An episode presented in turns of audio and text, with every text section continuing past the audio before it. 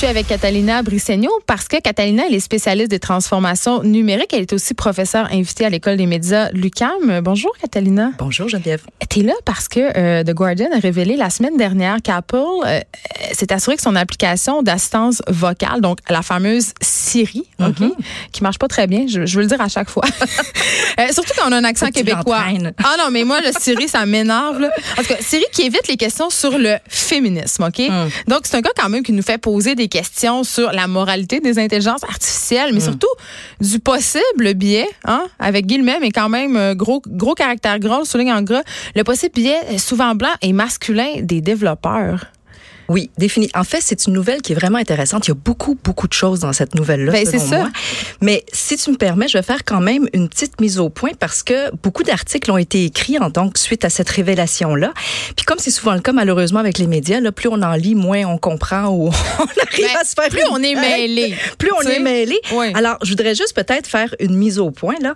Euh, en fait, euh, à la lecture de certains grands titres, on a l'impression effectivement que Apple refuse ou Siri, en fait, l'assistant personnel de Apple, refuse toutes les requêtes qui concernent le féminisme. Or, c'est pas tout à fait le cas. Oh, oh, oh, il y a une nuance. Oui, oui, tout à fait. Et je te dirais qu'au contraire, en fait, Apple, en fait, a reprogrammé Siri pour qu'elle puisse répondre à la question.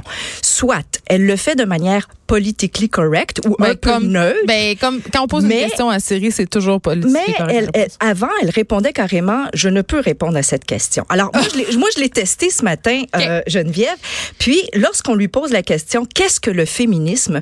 Siri nous renvoie évidemment toutes sortes de liens euh, d'information hein, pour qu'on puisse euh, s'informer sur ce qu'on on entend par féminisme et l'ensemble. Tout à fait. Ça nous permet de nous informer sur les mouvements féministes, etc. Lorsqu'on lui pose la question, Siri, es-tu féministe? Oh là, la, c'est- ouais. la réponse qui vient, c'est je pense que tous les humains devraient être traités sur un pied d'égalité ou que tous les humains, en fait, euh, méritent qu'on les respecte. Alors, euh, Euh, là, on fait un déjà, petit là, détour. ben, on fait un léger détour, mais quand même, on n'évite pas nécessairement la question. Mais attends, Et attends, puis- Catalina, ce qu'on dit quand même, c'est assez révélateur. On fait exprès de ne pas prononcer le mot féministe parce que pour beaucoup de gens, et je pense que les développeurs d'Apple en sont très conscients, le féministe, c'est un mot qui est péjoratif. Alors, ça, je pense que c'est la question fondamentale. Moi, je pense C'est aussi. comment on en est venu. Puis ça, excuse-moi, mais c'est pas un problème de Apple. Non. C'est comment notre société, en 2019, en est venue à avoir si peur du mot féminisme? Alors là, ça nous rappelle hein, les relents en 2016, où est-ce que même euh, la ministre Lise Thériault, ici, euh, sous euh, le gouvernement Couillard, qui était pourtant Elle ministre de la oui. condition féminine, avait refusé d'utiliser ce qualificatif-là. Et ça, ça, je pense que c'est la vraie question. Comment ça se fait qu'aujourd'hui, je peux me qualifier comme une grande par exemple, du droit pour les enfants ou du droit des Autochtones, mais que si je dis je suis pour le droit des femmes et de l'égalité des sexes, alors là, c'est sujet à polémique. Alors, je pense que euh, il, faut qu'on se pose des questions sur notre capacité justement à ne pas avoir peur de ces mots-là euh, et du mot féminisme. Mais cela étant dit, euh, pour revenir à Syrie, en fait, c'est sûr que ça révèle aussi, puis ça aussi, c'est de plus en plus documenté, le fait que l'UNESCO donne ce chiffre, par exemple, que seulement euh, 12 euh, des chercheurs en intelligence artificielle dans le monde sont des femmes. Alors, Eh oui, on le sait, on le sait, il y a un biais inconscient important dans le développement des technologies. C'est de plus en plus étudié et documenté. Puis la seule réponse à ça, c'est la diversité. Ça va prendre non seulement plus de femmes, mais plus de gens racisés dans les équipes de développeurs en sciences, euh, plus de de- d'orientation euh, sexuelle, plus de différentes euh, religions. Mais pour- c'est quel développeur qui avait mis sur pied, euh, recherchiste, aidez-moi, un assistant vocal qui avait pas de sexe, là, justement, nul, pas, pas genré. C'est c'est l'hiver passé que ça s'est passé, là, parce que c'est rendu évidemment une préoccupation pour les développeurs. Évidemment, et, et ce sont des personnes évoluées qui évoluent dans le même monde que nous, donc qui sont sensibles à ces enjeux-là. Donc, je pense que c'est en train de se faire.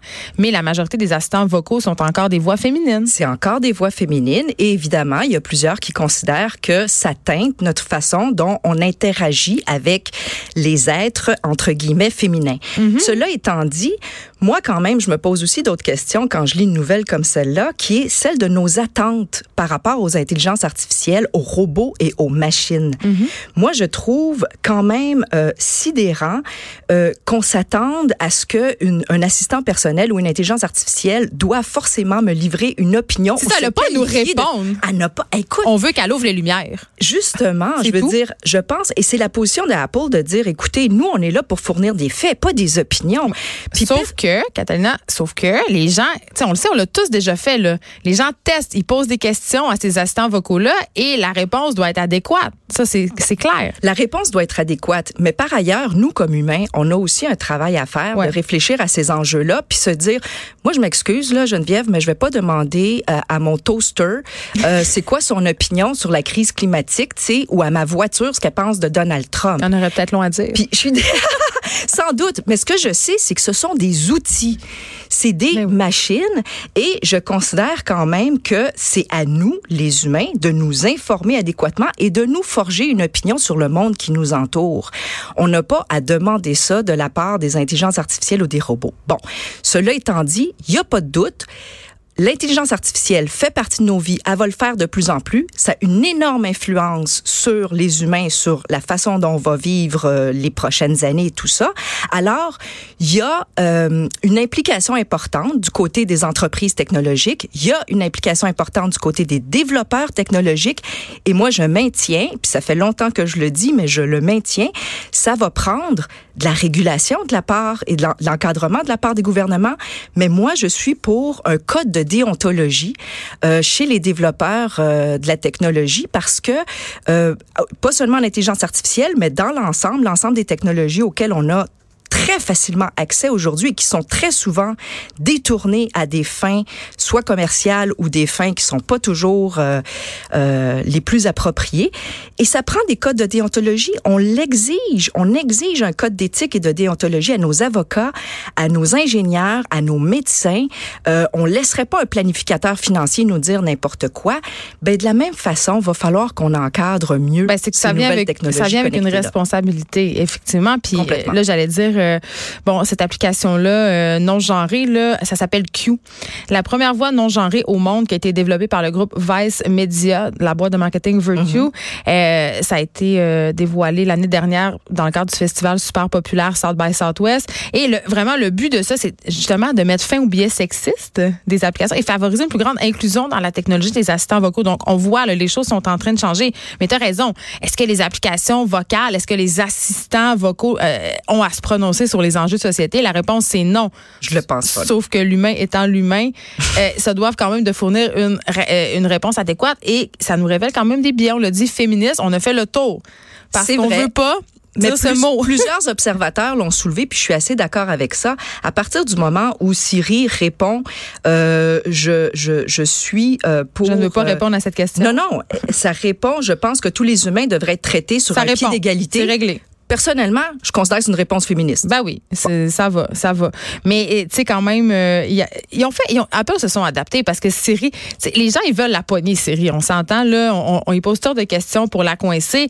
Et il y avait euh, par ailleurs euh, quand on la traitait de slot, euh, Oui. elle disait je rougis. Tu sais, maintenant ça a été changé, ça. Ça, ça a été reprogrammé également. Exactement. Donc Mais ce qui est très intéressant encore pour revenir à cette nouvelle et tout ce qu'elle contient, c'est que très peu de gens ont questionné le fait que pour en venir à ces révélations-là qu'on lit aujourd'hui sur les journaux, sur ces reprogrammations qui ont été faites de Siri, en fait, Apple a utilisé des milliers d'internes qui écoutaient Ben, les la- conversations privées des ça. gens, Ben, puis les requêtes que les gens faisaient, évidemment dans l'intention d'améliorer l'outil d'intelligence artificielle.